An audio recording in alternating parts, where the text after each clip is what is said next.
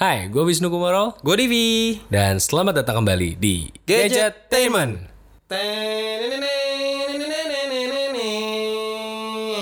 Podcast. Podcast. Asik. Waduh, batuk Pak Haji. Biar lebih bagus. Oke, jadi ini adalah Gadgetainment Podcast di mana kita akan membawakan informasi seputar teknologi dan dibawakan secara Entertainment. khususnya untuk informasi-informasi tentang industri smartphone di Indonesia nih. Ya betul. Karena di penghujung tahun 2018 ini banyak banget smartphone yang bermunculan sebenarnya malah. Banyak-banyak sampai ke minggu kemarin masih ada yang launching, Pak. Masih ada yang launching juga ya. Jadi eh, ini kita akan bahas salah satunya dan salah satunya ini adalah dari merek yang bisa dibilang sangat mengagetkan dan 2018 seakan-akan jadi tahunnya dia sebenarnya. Cukup mencengangkan ya, Pak. Mencengangkan ya. Mencengang mencengangkan. Jangan sampai kebalik-balik tuh ya. Kalau anagramnya jadi porno sekali ya. Menganganceng. eh enggak, Eh, gimana? mencengangkan. Oh. Iya, jadi Ya itulah pokoknya. Jadi eh, ini adalah brand nomor 2 penjualan terbanyak di 2018 kalau gue nggak salah menyalip Apple. Menyelip Apple. Jadi Apple tersalip oleh brand ini yaitu adalah Huawei. gimana? Huawei. Namanya sampai sekarang gue masih bingung cara nyebutnya sih. Huawei. Huawei. Huawei atau Huawei atau ya apa? Huawei. bukan HW. Oh, bukan. Ntar ujungnya jadi KW. Ke- Eh, Eh, enggak KW. nggak KW karena ini asli. Asli asli. Ini asli udah masuk di Indonesia. Huawei terbaru Asli tanpa kaleng-kaleng. ya. Huawei Mate 20 Pro. Mate 20 Pro. Ada dua varian ya. Ada Huawei Mate 20 biasa juga ya. Ada Mate 20, ada Mate 20 Pro. Ya, ini baru launching di Indonesia akhirnya di, Secara resmi. di Desember 2018. Padahal sebelum-sebelumnya itu ternyata memang sudah launching di negara Inggris waktu itu Pak ya. Waktu itu di Inggris dan saya datang. Bapak datang ya waktu itu Iya. ya? Datang dan saya sudah mencicipi handphonenya itu dari sejak global launchnya. Itu sekitar bulan akhir September ya. Dua bulan yang lalu lah kurang lebih. Akhir September awal Oktober lah ya. Ya, itu. Jadi di Inggris di launching secara global tapi masuk ke Indonesia baru Desember ini. Eh, launchingnya tuh kemarin kalau nggak salah tanggal 19 ya, 19 19, Desember ya di Jakarta. di Jakarta. Itu Bapak datang launching ya? Kebetulan tidak. Oh, kenapa Pak? Tidak datang, Pak? ada ada ini, saya datang ke acara sunatan. Oh, Bapak disunat. Oh enggak, saya nonton. Oh, nonton orang disunat. Apa mantri, Pak? Mantri sunat. ya, gue gua nggak datang kebetulan karena memang ada acara lain, jadi gua nggak bisa datang. Mohon maaf sekali untuk tim Huawei, tapi eh, ya maaf maaf banget karena kan diundang, tapi Hmm. kita nggak bisa datang. Tapi ya karena merasa nggak enak ya gitu ya, dan banyak yang lagi mana nih liputannya gitu. Jadi sebenarnya gue udah bikin reviewnya juga. Jadi kalau mau nonton Udah bikin ya ada di channel gua di Gadgetemen juga udah pernah diba- dibikin artikelnya. artikelnya. Cuman di podcast kali ini kita pengen bahas yang nggak ada di review itu Nggak dan ada di nggak ada artikel. di artikel. Iya, betul. Kita pengen bahas apakah Huawei Mate 20 Pro ini cocok untuk profesi kita nih sebagai bisa dibilang ya konten Konten kreator.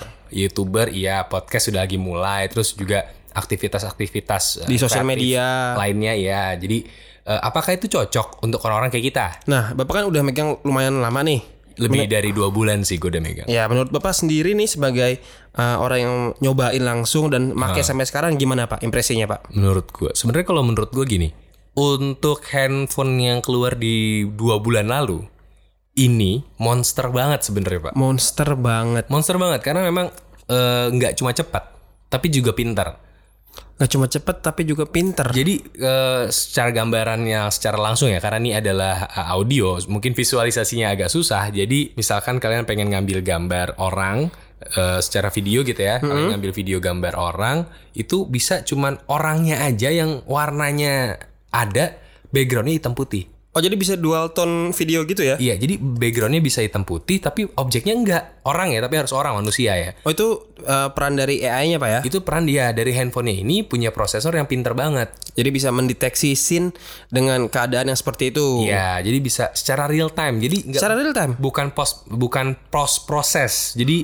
bukan diambil dulu gambarnya baru diproses gitu enggak. Oh, jadi pas lagi uh, Sebelum diambil pun udah bisa kelihatan. kayak kita misalkan sebelum moto kan kita ngomposisi dulu tuh, sebelum video kita siap-siap dulu tuh. Itu tuh udah bisa kelihatan tuh. Udah bisa kelihatan dari situ. Jadi seakan-akan ya kalau mau- orang mau iseng gitu, bikin video klip gitu pakai handphone ini pun bisa. Bisa. Bisa. Oke. Karena efeknya ada efek-efek yang kayak gitu yang menurut gue sih keren gitu.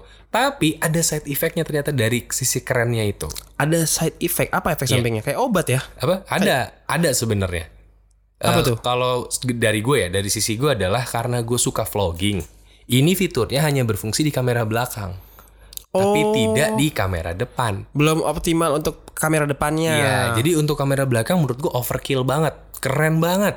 Tapi kalau untuk kamera depannya, menurut gua jatuhnya sama aja kayak handphone di rentang harga segitu. Iya. Dan FYI ini di Indonesia harganya adalah Sekitar 12 juta kurang 1000 lah ya. 12 juta, eh, sa- eh, 11 juta. 999 ribu. Oke, dan kalau dilakukan pembelian sekarang dapat hadiah banyak banget. setahu Dapat gue. banyak banget. Oh, Oke, dan Terus kalau itu- buat yang Mate 20 itu harganya sekitar 8,9 jutaan. Wah, itu berarti 9 lebih- juta kurang 1000 juga. Lebih mahal berapa tuh? Sekitar Tiga 3 jutaan. jutaan ya. Dan ini harganya lebih murah jauh loh dibandingin harga di Eropa. Waktu pas launching ya. Iya jauh banget harganya. Kita prediksi harganya sekitar 14, 16, 15. bahkan. 16 sampai 18 juta. Ternyata begitu dirilis Harganya ada cuman di kepala 12. 12 juta kurang lah. Kurang 1000 malah kepala makanya- 11. Ini gue mengagetkan sekali untuk rentang harganya. Jadi meskipun kamera depannya menurut gue jatuhnya biasa aja, tapi eh, jadi ya termaafkan lah. Gitu, karena harganya juga oke gitu. Dan kalau diperhatiin lagi, handphone ini tuh unik. Lo perhatiin, ini lobangnya nggak banyak men. Lo, lo, ah, lobangnya tidak banyak. Lobangnya tidak banyak, hanya beberapa tapi berfungsi. Lobangnya beberapa, eh lobangnya tidak banyak, beberapa tapi berfungsi. Iya maksudnya jadi kan eh, kalau beberapa handphone gitu ya kayak ada lubang speaker Port-portnya. ya, ada lubang speaker-speaker banyak gitu ya. Kalau ini lubangnya cuma satu, lubang charger aja. Lo speakernya? Speakernya menyatu dengan lubang chargernya. Si USB Type C itu. Multifungsi lah Oh. ya lubangnya. Multifungsi gitu. Jadi eh, secara desain itu lebih apa ya menurut gue? Lebih compact, lebih ringkas. Cuma banyak yang bertanya gini di video YouTube gua. Apakah kalau sambil ngecharge itu masih bisa mendengarkan lagu gitu? Oh iya ya, Karena kan ketutup berarti. bener juga ya. Jawabannya Portnya adalah dipakai. Iya, jawabannya adalah bisa karena bukan hit bukan hanya itu aja speakernya. Speaker yang di bagian atas juga ada. Oh sebenarnya dual speaker. Dual speaker. Eh, Pakai Jadi bisa- earpiece-nya juga jadi Iya, speaker juga ya. Jadi bisa stereo sebenarnya bisa eh, kanan kiri tuh gitu. Jadi itu nggak bakal mengurangi kualitas suara meskipun sambil charging. Tapi dari skin banyak yang Bapak jabarin tuh ada efek samping nggak sih Pak? Kalau efek sampingnya nah ini dia karena lubangnya cuma satu nih. Lo otomatis kalau mau pakai earphone harus pakai dongle. Oh dia nggak ada port 3,5 mm Nggak ya? ada. Jadi langsung cuma itu aja semuanya. Tapi juga nih, kalau kalian adalah YouTuber yang ngerekam video entah kamera belakang entah kamera depan, meskipun bagus, audionya biasanya kan pakai mikrofon tambahan. Ya butuh port tambahan juga ya? Iya, jadi eh, mic eksternalnya akan dipakai kan biasanya gitu. Hmm. Dan sayangnya, gue udah ngejajal pakai semua mic Konektor. eksternal yang gue punya, konektor yang gue punya. Ini nggak bisa. Nggak keluar output suaranya ya? Iya, jadi nggak record pakai mic eksternal. Jadi kalau kalian youtuber yang berharap vlogging pakai handphone ini, mau nggak mau cuman pakai mic bawah ya mikrofon internalnya aja. Lo nggak bisa pakai mikrofon in- eksternal gitu. Tapi untuk kualitas internalnya sendiri mikrofonnya menurut Iya. Bapak gimana? So-so sih menurut gue bagus-bagus aja. Noise cancellationnya ya bagus cuma standar handphone. Agak apa namanya kompabilitasnya terbatas jadi ya? Iya, nggak bisa dipasangin mic eksternal. Sedangkan kayak Samsung Note 9, bahkan udah masih ada lubang jacknya gitu.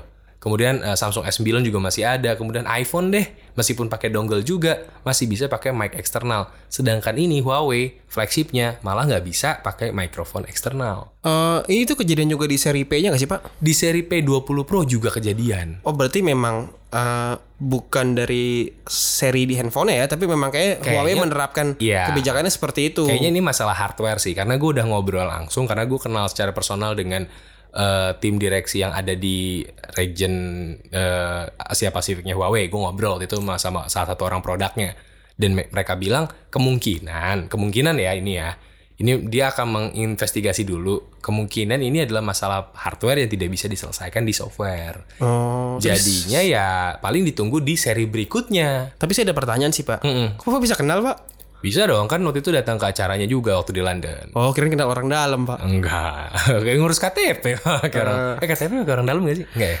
Saya sih simpan. Pakai lah pakai orang dalam, masa di luar semua. Yang Gerah dong kerjanya. Kerjain siapa? Panas. Eh, oh. tapi terlepas dari itu worth it ya di harga segitu ya. Menurut gue worth banget. Harga segitu tuh bener-bener overkill banget. Selama kalian adalah casual user. Casual user. Kalau kalian adalah ya konten creator dan berharap banyak, terutama di masalah perekaman suara, kayaknya Bukan opsi terbaik ya. bukan opsi terbaik. Tapi kalau kameranya, videonya, dan eh, fotonya itu nggak masalah. Juara ya. Juara. Tapi audionya yang gue permasalahkan. Maksudnya dalam perekaman ya. Ya oke. gitu. Dan kalau kalian nggak butuh-butuh banget untuk audio eksternal, ya berarti ini handphone yang menurut gua bisa dibilang almost perfect. Gitu. Dan sebenarnya ada dua hal yang gue soroti di luar dari kejadian launchingnya sih pak. Heeh. Ada dua hal menarik yang gue kemarin sempat tangkap di yang beredar di sosial media oh, di sosial media nih tentang Mate 20 Pro. nih. Nah, tentang P20 Pro. Hmm. Oke, yang apa aja pertama nih? adalah mengenai promonya. Promonya? Nah, yang promo promo itu kan sebenarnya eh, ini handphone dua lo- dua device kan launching kan, Iya. Mate 20, Mate 20 Pro. Mate 20 dan Mate 20 Pro. Nah, dan kebetulan salah satu serinya itu bekerja sama dengan sebuah provider Oke, kita dari- sebut aja nih provider dari XL. provider XL. Ah, dari XL, XL prioritas sih lebih tepatnya. Oke, jadi pasca bayar ya. Hmm, Pasca bayar yang eh, katanya bisa beli smartphone-nya dengan satu rupiah. Ha, dengan seharga satu rupiah. yang Ya, Seperti- Ya, sebenarnya adalah Seperti familiar ya. Iya, kita familiar sekali dengan kampanyenya. Iya, kita pernah kerjain. Videonya kita pernah bikin nih. Itu bagus. Heeh. Makasih XL. Terima kasih Excel, kapan lagi? Nah, eh, la- nyambung ngambung lagi. Ternyata itu yang dipakein promo untuk satu rupiah itu sebenarnya untuk yang Mate 20. oh Mate 20 Nah, aja. Mate 20 aja. Tapi masuk ke salah satu berita Portal di mana nih? portal online Sebut aja. yang update per detik itu lah pak. Oh, yang update per detik, yang gabung sama grupnya Trans ya? Oh, iya oke. Sebut aja detik.com pak. Oh, iya ya, ini sebut aja lah ya. Oke, Sebut terus aja. Nah itu tuh kayak ada miskomunikasi mengenai promonya. Di Iya, sana tuh diberitakan yang diberitakan adalah Mate 20. yang diberitakan eh Mate 20 Pro. yang diberitakan Mate 20 Pro yang satu rupiah padahal itu programnya Mate 20 waduh, jadi salah ya. salah dan sampai ada customer yang ngotot kayak ini tuh ada beritanya kok saya lihat berita officialnya ditunjukin lah link beritanya Heeh. chaos lah itu Tapi klaim Jadinya. eh, klaim dari XL adalah memang yang berlaku untuk Mate 20 aja. Ah, buat Mate 20 dan satu lagi Mhm. eh, jauh sebelum launching ya nggak jauh sih sekitar dua mingguan Mhm. waktu itu Huawei bikin sneak peek mengenai MIUI 9 Oh, Nah, MUI 9. MIUI 9 itu kan yang dipakai kan Oke. yang dipakai di eh, Mate seri Mate lah sama seri P Nah, karena itu yang terbaru juga itu dari yang terbaru. Huawei. Nah, lagi-lagi dari sebuah media online. Eh, Media online. Oh, beda lagi nih Beda tadi. lagi, beda lagi. oke. Ini yang eh, jam 6 mulu lah. Ah, Oh, jam 6. Eh, liputannya sekitar jam 6. Liputannya sekitar jam 6 sore ya. Jam sore. Itu memberitakan bahwa eh, katanya smartphone terbaru atau flagship dari Huawei menggunakan MIUI. MIUI, MIUI 9. Jadi kalian sudah beli handphone mahal-mahal, ada iklannya. Karena MIUI itu yang ada dari Xiaomi ya, itu ada Iya, iklannya ya. Ada. Padahal maksudnya dia menulis MIUI. Tapi ketulisnya Mungkin MIUI. bukan mungkin bukan karena pengen nulis eh, itu, Pak. Mungkin emang karena nggak tahu aja. Ya, saya nggak bilang gitu sih, Pak. Karena teman-teman saya jurnalis juga. Ya kali ya nggak tahu kan. Iya bisa jadi. ya Mungkin makanya aja. itulah kenapa Gadgeteerman hadir buat mengklarifikasi ini semua. Iya. Karena Gadgeteerman itu secara konten kredibel. Bisa- Eh, Kredibel tapi juga kita tempat gibah. iya, kredibel bisa dibawa-bawa begitu bola kredibel, Pak. Itu ngedribel, ngedribel. Goyang kredibel. Eh goyang kredibel kayak gimana ya? Bawa-bawa berkas data gitu ya. Goyang kredibel. Goyang-goyang bawa-bawa kertas data. Nih goyang kredibel nih. Waduh, ya itulah Gitu. pokoknya. Itu kejadian unik yang mengiringi launching eh, Mate 20 sama Mate 20 Pro. Ya, jadi ini terjadi kurang lebih ya 2 minggu 3 minggu lalu lah ya. Iya. Oke, sekarang kita beralih nih Pak ke brand lain yang juga katanya mau ngerilis produk terbarunya. Rilis produk terbaru. Ya, tapi kan kalau dilihat dari kalender kayaknya udah nggak mungkin ya Desember ya. Tinggal sisa 4 hari ya, Pak. Iya, dan ini pun publishnya paling juga mendekati tahun baru soalnya nih. ini podcastnya nih. Buat temenin kalian tahun ah. baruan. Iya, jadi paling di awal-awal Januari. Jadi sekitaran tanggal 4 kali ya kalau nggak salah, 4 Januari kalau Awal nggak salah. banget ya. Awal banget. Dan tipe yang mau dikeluarin ini adalah tipe yang udah lama nggak masuk Indonesia, Pak. Tipe apa tuh? Jadi ini akan masuk Oppo tipe R. Oppo tipe R. Iya, selama ini kan Oppo fokus banget di tipe F, mulai dari F5, F7, Gue interest, F9. interest banget loh. Biasanya Oppo pakai R itu cuma ada di lebaran doang loh, Pak. Hah? Opor. Wah lucu tuh. Wah lucu akhirnya. Oke, jadi eh, sekitar tanggal 3 atau 4 lah itu Januari Oppo akan merilis Oppo R17 Pro. Oppo R17 Pro. Iya, dan ini kayak comebacknya seri R sebenarnya. Iya, jadi sebenarnya tuh Oppo selama ini lebih fokus di seri A sama di seri F. Dan sekarang masuk Oppo seri R. Iya. Dan menurut gua ini Ku- terutama ya untuk orang-orang yang suka dengan spesifikasi yang cukup oke dan desain yang tentunya oke. Karena Oppo ini terkenal sama desainnya, Pak. Bapak udah megang? Tentunya Bagus, Pak.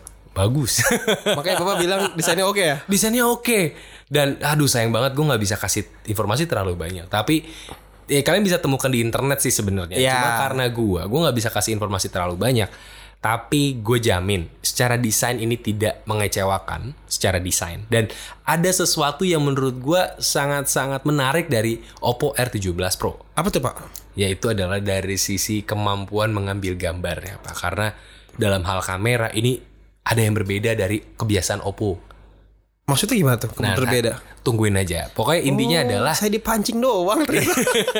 bisa nggak nih bisa beberapa clue bisa misalkan mungkin aja jumlah kameranya, Oke. bisa aja kan, bisa aja jenis kameranya, Oke. bisa juga eh, Oke. kemamp- belum belum Oh, belum. belum belum bisa juga kemampuan mengambil gambar saat malam hari Hmm. jadi makin bagus gitu ya kan. Bisa juga misalkan kayak baterainya nge- ngecharge-nya cepet banget. Nah, ini ngomong-ngomong soal baterai nih. Oh iya, Saya- ini ada rumor lain Ada berarti ya? rumor lain nih yang sempat saya baca. Katanya itu kan baterainya sekitar 3700 miliampere lah. Ini Iya. baru perkiraan ya, Iya, karena miliampere masih hour ya. rumor.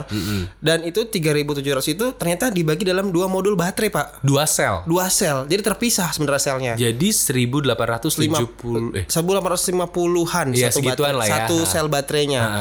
Ini tujuannya dibikin dua katanya untuk biar charge-nya juga lebih cepat. Jadi kebagi dua selnya supaya kalau lagi ngecharge masing-masing keisi sekaligus. Mm, dan di sini logic gue jalan dong Ah. kalau selnya dua. Apakah mungkin nanti kalau sedang menggunakan dalam penggunaan yang tidak terlalu berat, yang dipakai tuh cuma satu baterainya? Masuk di logik gak sih kalau kayak gitu? Karena setahu gua memang terpakainya kayak gitu, Pak. Kalau satu baterai kan eh, satu source bisa nyedot semua walaupun terpisah source-nya. Misalkan misalkan source-nya kalau buat sosmed doang segini doang. Tapi kalau dua kan lebih efisien harusnya. Iya, tapi- untuk menjalankan eh, aplikasi-aplikasi yang mungkin tidak terlalu berat. Iya. Itu asumsi gua aja sih. Ya, tapi kita secara teknikal kurang bisa membuktikan ya, Betul, karena betul, betul. kita nggak bisa bongkar-bongkar dan nggak punya alat buat ngetesnya juga. Kita bukan Jerry Rick ya. Ya, itu. Buat yang nggak tahu Jerry Rick itu adalah youtuber luar yang kerjanya adalah Banting-banting HP. bongkar pasang handphone. Ya, ya hampir sama kayak yang dilakukan David Gadgetin di video terbarunya lah. Iya, dan biasanya yang kayak gitu cuma orang kaya. Sedangkan kita kaya. Ya, berita selanjutnya. Kita kaya, Pak. Kaya David. Ya, ya, berita selanjutnya nih kita ada berita apa lagi nih selain dua handphone yang akan masuk ke Indonesia? Oh ini yang lagi hangat apa ya? Oh ini pak, ada yang baru dari DJI, DJI Pocket. DJI, DJI ini adalah perusahaan China yang berfokus di kamera kan? Ya DJI Pocket, jangan salah Oh, bacanya. Oke, jadi DJI Pocket pakai P ya. Pakai P, kalau bukan pakai T, pakai T. DJI Pocket double di belakang. Ah, jadi atau DJI Potet. Pocket. Iya. Ya bisa jadi lah. Ah, bisa jadi. Oke, apa apa kerennya nih DJI Pocket? DJI Pocket ini adalah kamera 4 axis gimbal terkecil. Four axis gimbal. Jadi seperti ya seperti kakak-kakaknya Ya, sebenarnya ya. dia memang keturunan Osmo kan. Heeh. Tapi yang ini ukurannya sangat compact, cuman sebesar telapak tangan. Sebesar telapak tangan. Hmm, sebesar telapak tangan tiga jari lah beginilah nih. Tiga jari. Untung tiga ya nggak dua ya atau satu. Ya, nanti kampanye. Kira kampanye. Kalau dua atau satu kan kampanye. Kalau tiga, tiga sekitar tiga jarian, tiga ruas jari. Itu kecil banget dan itu bisa rekam sampai 4K 30 FPS. sekecil itu gimbal berarti stabil gambarnya Iya Stabil dong. banget, kecil pakai gimbal. Tapi kan susah berarti For untuk, axis. untuk untuk ngelihat hasil rekamannya susah dong. Bahkan sekecil itu pun masih ada monitornya, Pak. Sekecil itu masih ada Masih monitornya. ada monitor built-in langsung ya. Waduh. Picek-picek deh tuh. Tapi jujur aja gue belum pegang barangnya, gue belum lihat barangnya. Jadi gue belum tahu, tapi teman-teman kita ini udah pada unboxing dan udah ngejajal ya kayak ya, Malvin Base Indotech. dari uh, Om Hengki Trading Tech. Ya, mereka udah pada nyobain. Jadi nanti mungkin kita tanya-tanya kali ya. Boleh, boleh. Dan Juga. kalau yang saya tangkap juga sih ini tuh sebenarnya bisa dipakein built-in sama smartphone, Pak. Jadi smartphone-nya bisa jadi monitornya hampir sama kayak dulu waktu Osmo pertama kali keluar. Cuma gede banget dong berarti kalau misalkan device-nya cuma segede telapak tangan, kemudian handphonenya kan lebih gede dong. Lebih gede. Nah makanya itu ngegantung dia. Agak ngegantung di ujung port. Enggak cuma ngegantung itu itu ganggu ya. Tapi akan jadi sangat kompleks sih karena pas ngegantung pun nggak berat sebenarnya. Oh. Jadi apa tetap Paling yang berat cuma cicilannya sih. Ah, bisa jadi sih buat sobat-sobat kisminku ya. iya. Nih, aduh. Kemarin teman-teman kita beli lagi ada cashback dari salah satu e-commerce jadinya Oh. dapat potongan dan dapat voucher. Makanya pada berbondong-bondong tuh beli. Kok gue nggak tahu ya. Ah, Bapak nggak ikutan affiliate yang itu soalnya. Oh, Nggak ikutan iya, iya. affiliate si Oh, iya warna sih. biru itu. Betul juga ya. Bapak kan Jadi- cuma yang warna oranye. Iya, betul sih keberpihakan ya. Keberpihakan. Makanya saya dapat kue itu. Ya, mak ya saya yang saya approach yang biru deh, Pak.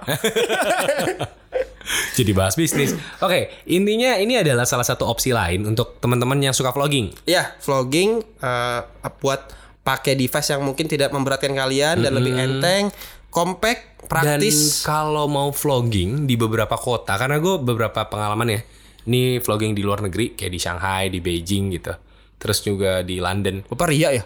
Ya ah, enggak ngasih, Pamer mulu. ngasih tahu aja pak. Oh. gitu. Jadi kalau vlogging di sana nggak semua tempat boleh bawa kamera. Gak semua tempat kok. Oh, ada restricted areanya ya? Ada beberapa tempat yang memang eh, sebaiknya jangan pakai kamera. Makanya gue pakai handphone. Oke. Makanya gue pakai handphone untuk nge- ngevlog di sana karena kamera tuh nggak nggak semuanya boleh. Sedangkan kadang-kadang kalau pakai kamera yang kameranya nggak ada stabilizernya itu berantakan gambarnya. Iya, karena kan pasti, kita gerak-gerak. banyak gerak juga kan. Kita banyak moving. banyak moving makanya apalagi kamera depan itu jarang ada stabilizernya.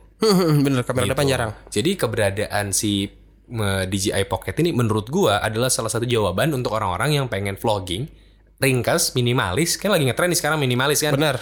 Itu menurut gua ya salah satu device yang perlu dipertimbangkan. Gue pernah nonton videonya di videonya Casey Neistat ya. Dia ngebandingin lah versus sama si GoPro gitu. Itu hasilnya cukup impresif sih. Dia suka naik skateboard kan, Pak. Skateboard dia yang bisa jalan-jalan tengah kota itu, dia nyoba vlogging di skateboardnya di kota New York tuh hasilnya Bagus banget mantap. ya. Bagus banget. Sel- Tapi selain itu bukan cuma DJI Pocket yang bikin bagus sih. Apa, Pak? Emang Casey jago aja ngambil ya. gambarnya. Eh, mungkin Casey suka ini kali Pak. Casey suka balap, Casey stoner kali Pak itu Pak. Bukan Casey Neistat itu Pak. Ya jago banget dia ngambil gambar ya angle-angle-nya nggak biasa tuh orang, ajaib. Oh, kita juga punya Pak teman yang kayak gitu Pak. Ada ya? Ada yang suka launching bawa-bawa skateboard Pak. Oh ada. Ada. Hai Taufik Nobo. Halo Om Taufik. Di, dikira narkoba pak dia pak kemarin pak Gara- Matanya sembab gitu katanya ya. sembah padahal tuh bukan gara-gara itu pak Gara-gara apa, Pak? gara-gara Jatuh apa pindah skateboard?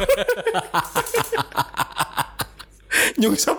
kasihan loh Gak apa-apa. Taufik kita tunggu kedatangannya ya di studio Gadgetainment ya. iya studio gadget teman jangan lupa bawa makanan Iya, ba- next skateboard ya. Dari daerah rumah lu Bintaro sana dikit ya tuh iya pokoknya. next skateboard sampai sini paling kakinya patah Rumah dia kan BSD tuh, Bintaro sana dikit. Ih, aduh, jokesnya Kurang Maaf ya, maaf yang denger ya. Oke, jadi sekian dulu kayaknya untuk Gadgetemen Podcast dan terima kasih nih ke teman-teman yang udah dengerin eh, Gadgetemen Podcast dari episode pertama kemarin dan sampai episode ini dan episode-episode seterusnya semoga tetap betah untuk dengerin Gadgetemen Podcast. Terima kasih, terima kasih sekali buat kalian ya. Nah, karena sebenarnya Gadgetemen Podcast ini adalah upaya kami menyibukkan diri. Eh, gimana? Menyibukkan diri. Karena sebenarnya eh, ini tidak ada eh, faedah secara ekonomi ya kan beda sama YouTube pak. Kalau YouTube, YouTube bisa dimonetisasi, kalau ini kita murni bukan untuk monetize ya. tidak untuk monetas. Ini hanya untuk bersenang-senang dan melepas stres. Ah, tidak juga sih sebenarnya. Tidak juga ya, malah bikin stres ya. Karena tujuan kita adalah jadi penyiar. kita mau jujur-jujuran aja. Terlalu kapitalis, terlalu jujur. Jadi ini adalah latihan kami agar bisa menjadi penyiar di radio kami sendiri. Iya. Itu lebih kapitalis lagi. Ngapain ada effort kalau kita nggak punya sendiri? ya ini dia podcast kita, radio kita sendiri. Oh iya benar sih, benar-benar. Jadi kalau kalian nyari yang receh-receh gitu, nyari yang enteng-enteng buat didengerin tapi seputar gadget, dengerin Gadgetainment Podcast. Betul. Dan kalau masih pengen dengerin lagi tapi udah dengerin semua podcastnya, nonton aja YouTube-nya. Bisa di YouTube ya Wish to Tomorrow, bisa juga di YouTube ya Gadgetainment, tinggal Iya. pilih. Atau lagi di tempat sepi, wah nggak bisa nonton nih, nggak bisa dengerin podcast juga. Hmm. Kan bisa baca di websitenya ada di gadgetemen.com. Nah, Ya, sekian podcast kali ini. Wisnu Kumoro pamit. Devi Jabot.